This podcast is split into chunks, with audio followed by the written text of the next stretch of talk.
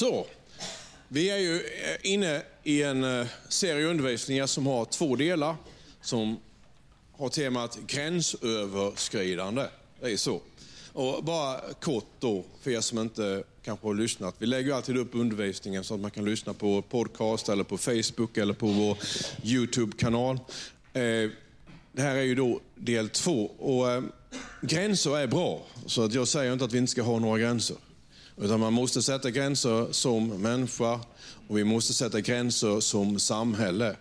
Samtidigt också så måste vi ibland gå över gränsen för att vi ska nå de mål som Herren han har för oss. Och eh, Det är ju så att gränserna är för hårt satta, då blir det diktatur. Och har vi inga gränser alls då, då gör människor som de vill, då får vi anarki. Utan det är lite grann finstämt det här när man uppfostrar sina barn så är det väldigt viktigt att sätta gränser. Men är gränserna för hårt satta, då på något sätt så tar de kanske aldrig det ansvar som de ska ta som vuxna. Har man inga gränser alls, ja då kan det sluta hur som helst. Alltså det här är en del av livet, det här med gränser. Och vi gick ju igenom då sist tre olika delar av livet egentligen kan man säga. Rutiner, relationer och religion. Och, vi, och det här med rutiner, det är ju bra. Tack gode Gud för rutiner. Men sen samtidigt så kan ju rutiner ibland göra oss så fyrkantiga så att det blir som ett fängelse. Och Det är samma sak med relationer. Alltså, du och jag som människa, vi är skapade att umgås och vara tillsammans med andra människor. Alltså när vi föds in i världen så, så, är det naturligt. Och sen så kan däremot umgänget med människor göra att vi kan bli rädda och det kan vara jobbigt att umgås med människor. Men vi är skapade att leva, vi är skapade att bli berörda, vi är skapade att skratta och gråta kramas och kanske slåss lite lätt också emellanåt. Alltså, men, alltså det är, alltså vi är skapade att vara i relationer med människor. Men också kan ju då relationer bli så, så att de totalt paralyserar oss. Eh, med, med dina, din muns ord så kan du binda upp andra människor. Och Vissa de är väldigt duktiga med, genom hot och genom att manipulera. Och, och Man ser inte allting man ser inte alltid detta här då, men, men genom att manipulera då så binder man upp människors tänk, tankar och får dem in liksom i ett fängelse. Och sen så skulle jag kunna prata flera timmar om religion. Det finns ingenting som går snabbare än att man blir så att säga religiös. Och vad menar vi då med det? Alltså, livet i Gud är ju det viktiga. Men vi människor då, vi sätter upp regler istället. Och istället för att tillbe Gud så tillber vi reglerna. Istället för att göra det som, som Jesus säger är viktigt då, så är det reglerna på något sätt som vi gömmer oss bakom. Det är reglerna som blir vårt liv. Och jag har varit med nu i 30 år. Jag tänkte att i början när jag blev, blev frälst och när jag blev pastor så sa de alltid till mig, så här, han är så ung, sa de. Det sa de alltid, han är så ung. Och det var ju för att liksom trycka till lite grann. Och säga, han är så ung, så kan inte jag få tala om för dig hur du ska göra Tommy, för du är ju så ung. Och de sa det om och om och om igen, så jag tror på det fortfarande. Alltså jag har hört det så många gånger, så ibland när jag tänker på att jag har varit där 30 år så tänker jag, men jag är så ung. Ja. Men bevisligen är jag inte det längre, utan åren har ju gått. Och jag har varit med liksom, så att det här med, med, med det religiösa, det, det, det går så snabbt. Och det, det, trycker liksom till. Alltså, om man tittar på Jesu undervisning så är den ju faktiskt ganska så enkel. Vad säger Jesus? Jesus när Jesus börjar predika så säger han, Guds rike är nära. Jag har kommit för att berätta om Guds rike. Eller hur? Jag har kommit för att söka och rädda det som är förlorat. Jag har kommit för att, hör du vad han säger? Söka och rädda. Förlorat. Han säger att Herrens närvaro, Herrens ande, alltså Gud är över mig. Det där han säger, Herren har smått mig. Alltså Gud är över mig och jag har ett uppdrag. Jag ska gå till de som, är, som mår dåligt. Jag ska gå till de som är sjuka. De som, är du med mig? Psykisk ohälsa. De som har cancer. De som ligger i skilsmässa. Barn som gråter. Jag ska gå till de som är svaga. Jag ska gå till de som inte mår bra. Och när jag kommer till dem så har jag nåden med mig. Eller hur? För vi, vi ibland vi tänker att vi ska döma, men det säger inte Jesus. Han säger, jag har inte kommit för att döma alla dessa här människorna, utan jag har kommit för att rädda dem. Är det det som är vårt uppdrag? Alltså att rädda människor. Men när religionen griper in, då vill vi väldigt gärna sätta upp regler. Så att vi vill att när vi ska rädda människor så kommer vi med regler.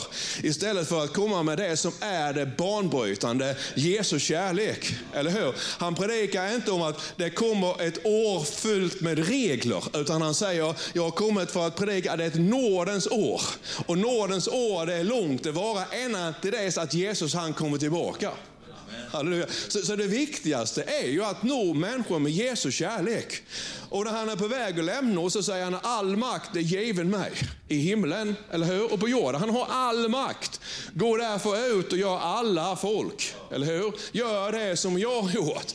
Och här i Apostlagärningarna 1.8 så säger han, när kraften kommer över er, säger han.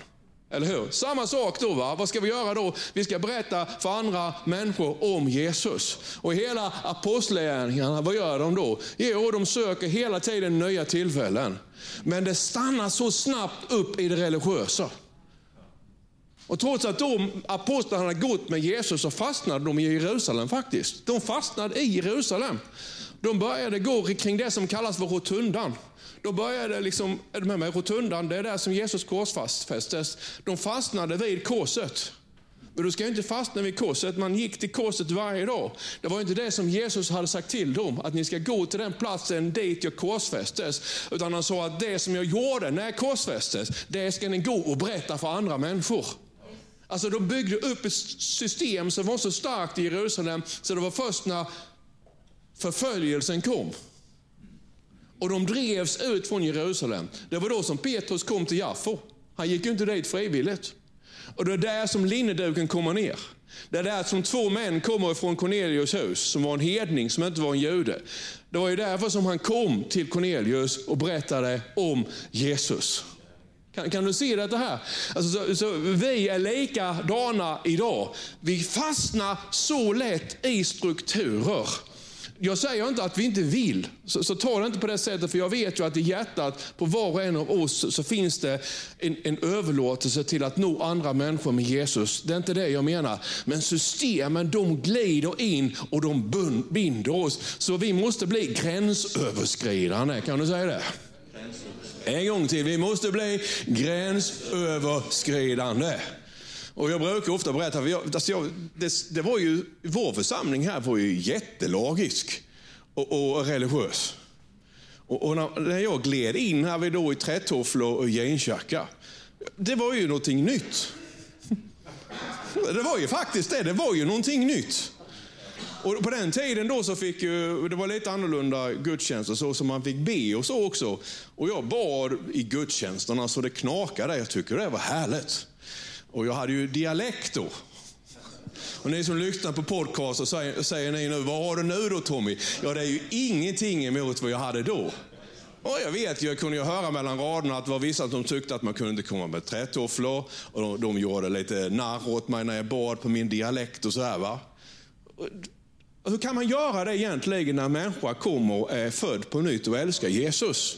Jo, därför att de, de vill ha in en i reglerna i det religiösa sammanhanget så de kan kontrollera oss. För de, man tillber dessa här reglerna. Alltså Jesus han ger ju ett enda bud. Han säger att vi ska älska varandra. Alltså så som jag älskat er ska ni älska varandra. Och jag, liksom så älskade Gud världen. Kan du säga det? Så älskade Gud världen. Det är ju kärleken han kommer med. Och, och därför så är det livsfarligt att, att man, man glider så väldigt lätt in i detta här. Så att man börjar älska systemet istället för att älska människor. Och det går snabbt. Och jag har min egen historia här, så att jag, du med mig? Det, det får grepp om oss så fort. Och sen dessa här systemen, de skapar rädslor. Man binder upp varandra. Och sen så får vi bryta det här. För att vi kallar det att vara salt. Och då tänker du att salt, då ska det göra ont. Ja, det är typ en sån religiös tolkning. När vi möter människor ute på gatan, på fiket eller grannarna, då, då ska vi komma med salt. Då ska vi komma med moralkoder. Vi ska komma med dem. Vi ska tala om för dem att de ska brinna i helvetet. Nej, salt det bevarar ju. Salt räddar ju. Utan saltet är ju att vi kommer med kärleken istället.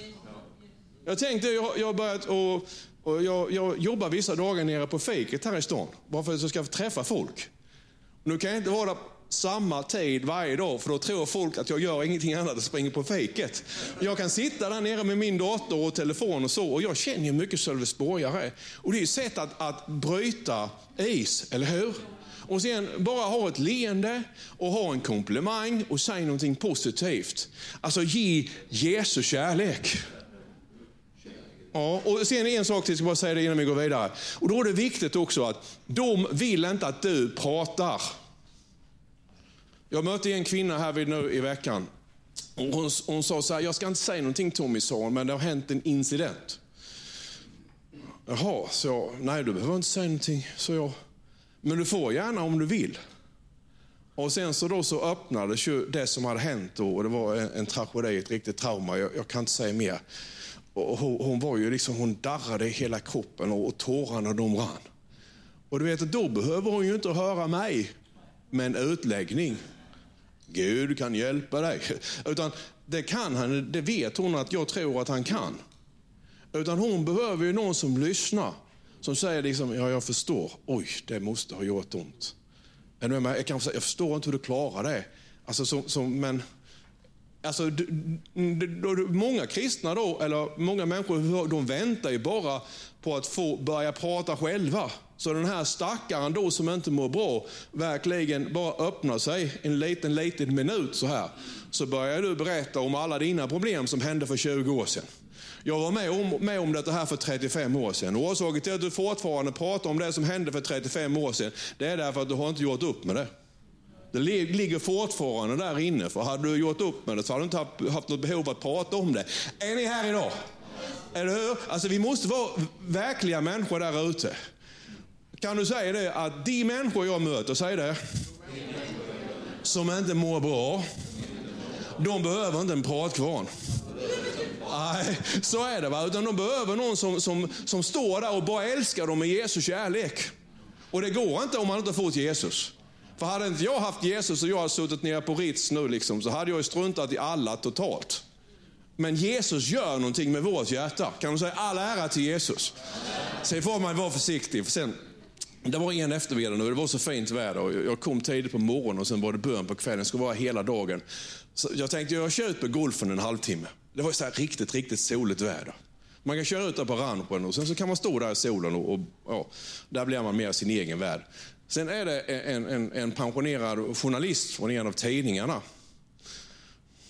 Och, och ja, han, han, har inte riktigt hajat det här med vad frikyrka är. Så sa han till mig, jaha, är du här idag Tommy? sa han.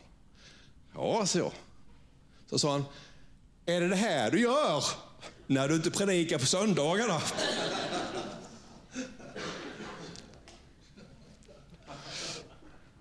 Jag tänkte, hur ska jag säga här nu då? Och räkna ett, två, tre, fyra. Så, nej men vi är en pastor till. Hon jobbar också heltid, hon heter Malin. Då sa han, spelar hon golf också? Nej, det sa han inte. Det sa han inte. Jag, jag, jag var tvungen på något sätt att, att bredda upp alltihop det här. Det var så roligt. Liksom. Gör du, är det det du gör när du inte predikar mellan söndagarna? Så, och du ser ju här att folk har ju så mycket uppfattningar om oss och om dig. Och många av dem är fel, andra är vi faktiskt skuld till själva. Så vi måste bli gränsöverskridande nu. För vår kallelse är att nå människor med Jesus. Kan du säga amen till det? Ja. nu får vi gå in här vid berättelsen. Så kan vi ta bibeltexten. Och vi läste den förra veckan, så jag kan bara läsa den och repetera den. Jesus drog sig undan till området runt eh, Tyrus och Sidon. Och då kom en kananeisk kvinna från den trakten och ropade, Herre, Davids son, förbarma dig över mig. Min dotter är svårt besatt. Men han svarade henne inte ett ord. Då gick hans lärjungar fram till honom och bad honom skicka iväg henne. Hon går ju bakom oss och ropar. Och han svarade, jag har inte sänt till andra än de förlorade fåren av Israels hus. Men hon kom och föll ner för honom och sade, Herre, hjälp mig. Och han svarade, det är inte rätt att ta brödet från barnen och kasta det åt hundarna. Och hon sa, jo herre, för också hundarna äter smulorna som faller från deras herras bord. Och då svarade Jesus henne, kvinnas, din tro är stor. Det ska ske för dig som du vill. Och från den stunden var hennes dotter botad. Herre, vi tackar dig i Jesu namn för att din ande, din närvaro är i gudstjänsten nu, Herre. Och jag ber för att du har någonting att säga till oss allesammans, Herre. En uppmuntran, Herre, att peka ut vägen, Herre, för framtiden. Kom nu helige Ande och hjälp oss förstå vad du vill säga den här morgonen. Amen. Ah, okej, okay, får jag nästa slide, David. Och då, det som händer här vid då, det är ju att, att hjälpen finns på andra sidan gränsen. Alltså Tyros och Sidon, det, var ju, det är ju Libanon idag, så det var egentligen en libanesisk kvinna. Och så för att, för att hon skulle få hjälp då så var hon ju tvungen att göra någonting som hon aldrig hade gjort innan.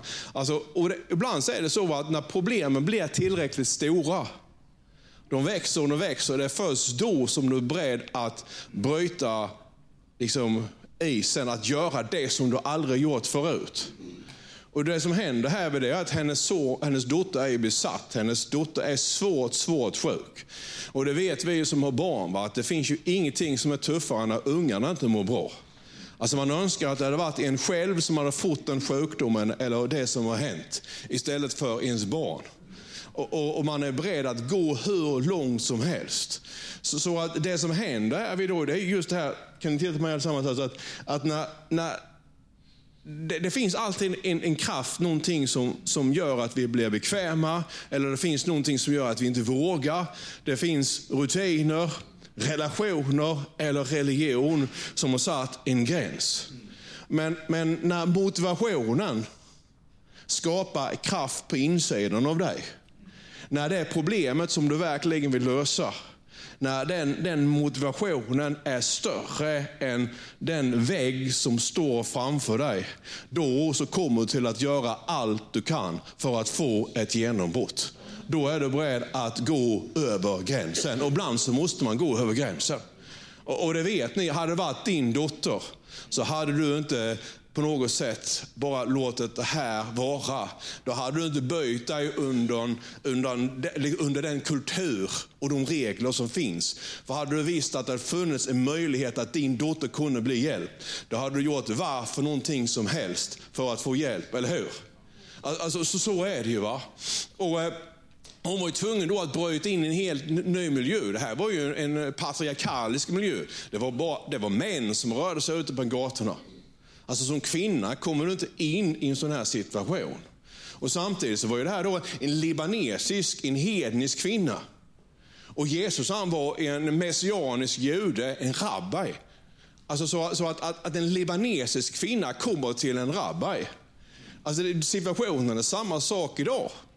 Alltså det, det, här var någonting oerhört det som hon gjorde. Och ibland så är det faktiskt på det sättet att du och jag, vi måste tvinga oss att gå över gränsen. För på andra sidan finns det som du behöver.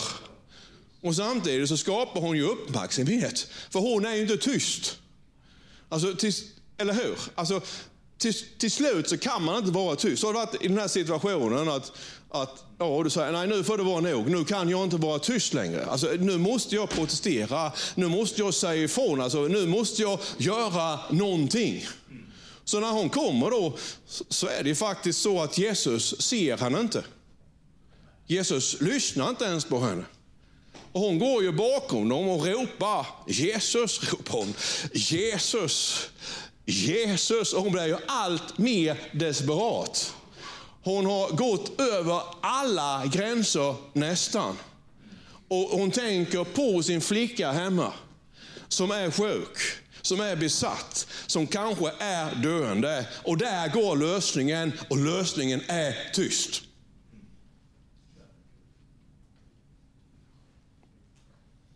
Och då måste du gå över gränsen. Jag tog med det här exemplet. Va? På natten så såg Paulus en syn där en makedonier stod och vädjade till honom. Kom över till Makedonien och hjälp oss. Alltså han var ju på väg till ett helt annat ställe. Han var på väg till Efesos. Och han var i Turkiet. Ja, och hade han stannat där då, för det var ju enklare, men Paulus han var ju verkligen gränsöverskridande. Det fanns ju inte en regel, det fanns ju inte en, en religiös lag som han inte bröt. Han säger, jag är en benjaminit, jag är en jude, jag är en farisi, skriver han.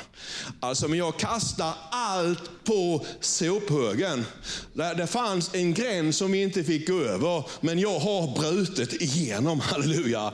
Det som jag behövde, det fanns på andra sidan. Alltså det som du behöver finns inte i religionen. Det som du behöver finns inte i reglerna, utan det som du och jag vi verkligen behöver, det är i mötet med Jesus. Alltså det personliga mötet när man, när man känner av Guds kraft på insidan. Det är det som är den stora skillnaden. Att vara driven av Gud, att vara driven av Jesus. Det är ju det som är verkligheten. Eller hur? Visst, visst är det på det sättet? Ja. Och så det är det som gör, alltså, han är ju i Turkiet. Och nu så säger makedonierna, kom över på andra sidan, alltså kom till, till Grekland. Och det var det han gjorde hela tiden. Han var gränsöverskridande. När människor satte en gräns för honom så slog han sönder den mur som de försökte sätta honom i och så gick han vidare. De stenade honom, de satte honom i fängelse, han led skeppsbrott, de piskade honom, men ingenting kunde stoppa. Därför att han skulle stå inför kejsaren av Rom och berätta om Jesus. Alltså han planterade församlingar och det är det här Kallelsen är densamma fortfarande på dig och på mig. Utifrån den position och där vi är. Att visa genus kärlek och förlåtelse och bry oss om människor så att vi kan föra dem till Jesus och in i Guds rike. Eller hur? Och, och, du vet att det, det, finns en massa rörelser i Sverige idag på olika sätt. Och De säger både det ena och det andra. Och Det finns några som är profeter. Och, och Det var någon som ringde till mig i veckan och ville höra om den här profeten och sagt så det vill jag absolut inte höra. Därför att det finns en sak som vi måste titta på nu i människors liv. Och det är denna. Och när det gäller liksom rörelser som uppstår i Sverige och församlingar och så. För de nya människor till Jesus. För det är det vi behöver. Vi behöver inte en ny rörelse där kristna samlas runt omkring och sen så ber vi för varandra, profeterar för varandra och sen så ja, blir det inte mer än det. Utan vi behöver en rörelse som, som gör det vi är kallade att göra, att nå utanför kyrkan och berätta om Jesus. Och då ska vi, då ska vi profetera. Det är det jag menar, när du inte är en pratkvarn istället utan låter de här människorna tala till dig. Så, så är det meningen, det är där du ska få ett kunskapens ord. Det, det är, jag, jag kan profetera här inne, men att profetera på Ritz har en helt annan tyngd. Eller hur? Alltså när du kan sätta bredvid din arbetskamrat, du kan profetera här inne och det är helt underbart, det ska vi göra, det är inte det jag säger. Men du kan sätta dig bredvid din arbetskamrat och utan att lägga på en religiös ton, liksom så säger jag Herren. Utan alltså det som du upplever i ditt hjärta att den helige Ande säger, bara viska det i deras öra. Det har tyngd. Är du med mig? Det, det är ju det, alltså när du lägger händerna på någon som är sjuk där ute och säger, får jag be för dig? Och de blir helade. Det har tyngd. Och det är det som är din och min kallelse. Att göra det odramatiskt, mjukt, fyllt av kärlek och ömhet. Eller hur? Kan du säga amen till det här? Ja, ja, då går vi vidare. Därför att det som händer här vid nu då, det är ju att problemet skriker, lösningen är tyst. Det är precis det som sker här. Alltså hon ropar på Jesus. Och sen ropar hon på Jesus. Och så ropar hon på Jesus. Och Jesus säger ingenting. Mm. Och slutet så kommer ju lärjungarna till Jesus och säger till Jesus, vad ska vi göra med henne? Ska vi sända bort henne? Och så säger Jesus till, till sina lärjungar, då, så säger han att jag har inte sänt till den kvinnan nu. Hon har kommit för tidigt. Utan jag har bara sänd just nu till Israels hus. Alltså det är först efter korsfästelsen och uppståndelsen som ja, hedningarnas tid skulle komma. Mm. Och du vet att de ignorerar ju henne. Och när de pratar med Jesus nu om den här kvinnan så pratar de över hennes huvud. Har du varit med om det någon gång? Alltså, du, alltså, människor pratar om dig, du är där men de ser det inte. De pratar över ditt huvud. Hon har problem. Hon ropar till Jesus, hon gråter säkert också. De tittar inte ens på henne, utan de kommer till Jesus. Det var inte lärjungarna de ropade efter, utan det var Jesus. Och Jesus ignorerar henne först. Helt, alltså, och hon vet ju inte heller hur hon ska bete sig. Hon, eller hur? Hon vet ju inte riktigt hur hon ska bete sig. Det var som när jag kom till frikyrkan. Jag fattade inte hur man skulle bete sig som en pingsvän. Och många har jättesvårt med det när det kommer människor utifrån, för de beter sig inte efter regelboken. Nej, tack och lov. Eller hur? Men de har funnit i Gud, det är det som är det viktiga. Är ni här idag? Ja. Alltså det är inte hur de är klädda. Ett av de stora problemen vi hade i vår kyrka, det var ju hur man var klädd på scenen. Det, alltså det, det upprörde många. Och det tog väldigt mycket tid vid kaffeborden och efter gudstjänsterna vad man hade på sig. Och det gör det fortfarande i vissa sammanhang. Och jag har ju foten här, jag står om hon, eh, vet hon Lena Andersson. Kommer ni ihåg henne? Säg är det konstigt att man längtar bort någon gång. Om man gärna vill. Lys till läkarens trill. Ja, sådär någonting va. Hon var ju här och hade möte. Och då står jag och eh, reportern här från, från BLT då. Då står jag med henne då i shorts, skjorta och slips. Alltså det, var ju, alltså det var ju en ohelgelse utan dess like att inte ha slips. Det var en synd bland pingsvännerna som var oerhörd.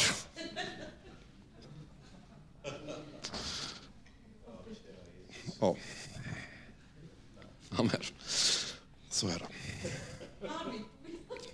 Det är inte lätt. Eller hur? Och, och, och jag menar det. Va? Eller, ibland så, jag, någon gång vet jag haft med mig någon kompis eller så här, in i ett sammanhang och den här personen vet inte koden där. Och sen när man står och pratar då, så helt plötsligt börjar hon eller han också prata då. Och så säger de precis det som man inte ska säga. Och så tänker man alltså, varför tog jag med honom hit? Det känns liksom som att du, du skäms lite grann. Va? Och hon, hon, har ju inte, liksom, hon vet ju inte riktigt hur hon ska uppföra sig, nu den här kvinnan. Och Jesus lyssnar inte på henne. Så vad hon gör här vid då, det, att hon, hon, det är inte bara det att hon föll ned på knä och tillbör, hon, hon slängde sig framför Jesus. Hon ligger framför honom på vägen liksom och, och lyfter på, på handen så här så att hon, han inte ska trö på henne. Och vad hon säger till honom då, hon säger att jag har inte kommit så här långt för att du inte ska lyssna på mig. Därför att jag tror att du har lösningen på mitt problem. Och, och ibland då så, så får vi kanske bete oss så att vi i princip slänger oss framför Jesus och säger till Jesus att nej, nu är det nog här Jesus. Du tar inte ett steg till, då får du trampa på mig. Därför att nu så måste du hjälpa mig. Och det är först då, liksom, när Jesus ligger framför henne och liksom är på väg att gå över henne, som Jesus stannar upp. Och så säger han till henne så här att, det är inte rätt, säger han. Och hur roligt var det att höra det då? Det är inte rätt att ta brödet från barnen och kasta det åt hundarna. Sa Jesus verkligen det? Ja, det sa han. Men vet, kvinnan hon hade tro. Jag tycker om sådana kvinnor. Hon hade bestämt sig. Hit men inte längre. Du får gärna kalla mig för hund. Du får trampa på mig. Men min dotter ska bli frisk och jag tror att du kan hjälpa henne. Så hon säger till honom, Jo herre, säger hon. För också hundarna äter smulorna som faller från deras herras bord. Halleluja. Och då, då är det någonting som rör vid Jesus. Därför att det finns ingenting som berör Gud som när vi tror på honom. För tron är ju vägen till Gud. Alltså den tron här som han ser. Och han, han blir ju liksom alldeles tyst först, Jesus. Och har du tänkt på det? Det är två gånger i Bibeln som han på något sätt fascineras över tro. Och bägge var hedningarna. Eller hur? Det var officeren och så är det är kvinnan här. Alltså det, det, det, det, tron är någonting. Så när vi håller fast vid tron och trots att det inte går som vi vill och Jesus är på väg så ger hon sig i alla fall inte. Och hon säger, jag får jag bara så lite som en brödsmula, så tror jag att det kan hjälpa min dotter. Och Jesus han bara tittar på henne. Sen tror jag han tittade på lärjungarna. Och så tittade han på kvinnan, så tittade han på lärjungarna. Hör ni vad hon säger? Hade ni haft den tron som den här kvinnan hade, då hade ni inte haft några problem med pojken som var fallande sjuk. Hade ni haft den tron som kvinnan har, då hade ni gått på vattnet allihop, inte bara Petrus. Alltså det är någonting som rör vid han här nu. Ja, du hör vad jag säger. Och du som är här inne idag, du kan, ja det är ju så, livet är inte alltid så lätt. Men vi tror alltså en liten, liten brödsmula från Jesus. Vi behöver inte mer, därför att Jesus kan hjälpa oss. Och sen är det här med att, att när, du, när du då går över gränsen, det här är en viktig poäng, då blir du ju alltid på ett eller annat sätt som en emigrant. När nya människor kommer till Sverige, de har lämnat allt de har, de har lämnat allt de äger. De kan inte språket, de kan inte kulturen, de kan ingenting. Utan de, de lever liksom lite grann av, kan de nöja sig då? För det är det de får i början. De får brödsmulorna som faller ifrån herrarnas bord. Börjar de äta brödsmulorna, lär sig språket, gå i skolan, så på något sätt så tar de sig in i det svenska samhället. Och du vet att, att om du har problem med din ekonomi, så måste du kanske gå över en gräns. Och när du går över en gräns då och kommer liksom in i ett nytt sammanhang, då kommer du till att uppleva dig som en immigrant för att allt är nytt. Kan, kan, du förstå vad jag menar nu? Alltså om du måste gå över gränsen och, och, träffa nya människor. Så när du träffar dessa här nya människor, de talar på ett annat sätt kanske. Alltså det, det, det andra, det, men nu talar om i Sverige då, va? du måste kanske bryta ditt mönster och, och, du träffar nya människor och de beter sig, de tänker och de gör inte så som de gjorde hemma i ditt kvarter. I början då så är du som en emigrant. Du får ta brödsmulorna, men kan du då tro att du har rätt och leva på brödsmulorna så tar du dig igenom. Alltså när vår församling nu och Sverige, vad vi behöver göra, vi måste ta oss ut ur kyrkorna och ta kyrkan till folket. Och nu när vi då tar kyrkan till folket så är det inte säkert att vi förstår allting som händer på olika platser. Utan vi får en brödsmula här och där. Men om vi lever på brödsmulorna så kommer vi till att lära oss och vi kommer till att växa till. Och vi kan ta liksom församlingen till en ny nivå. Kan du se det här? Alltså, vill du få ditt liv att förändras och vill vi på något sätt göra någonting som vi aldrig gjort förut, så kommer vi också till att känna oss som flyktingar i dessa nya miljöerna.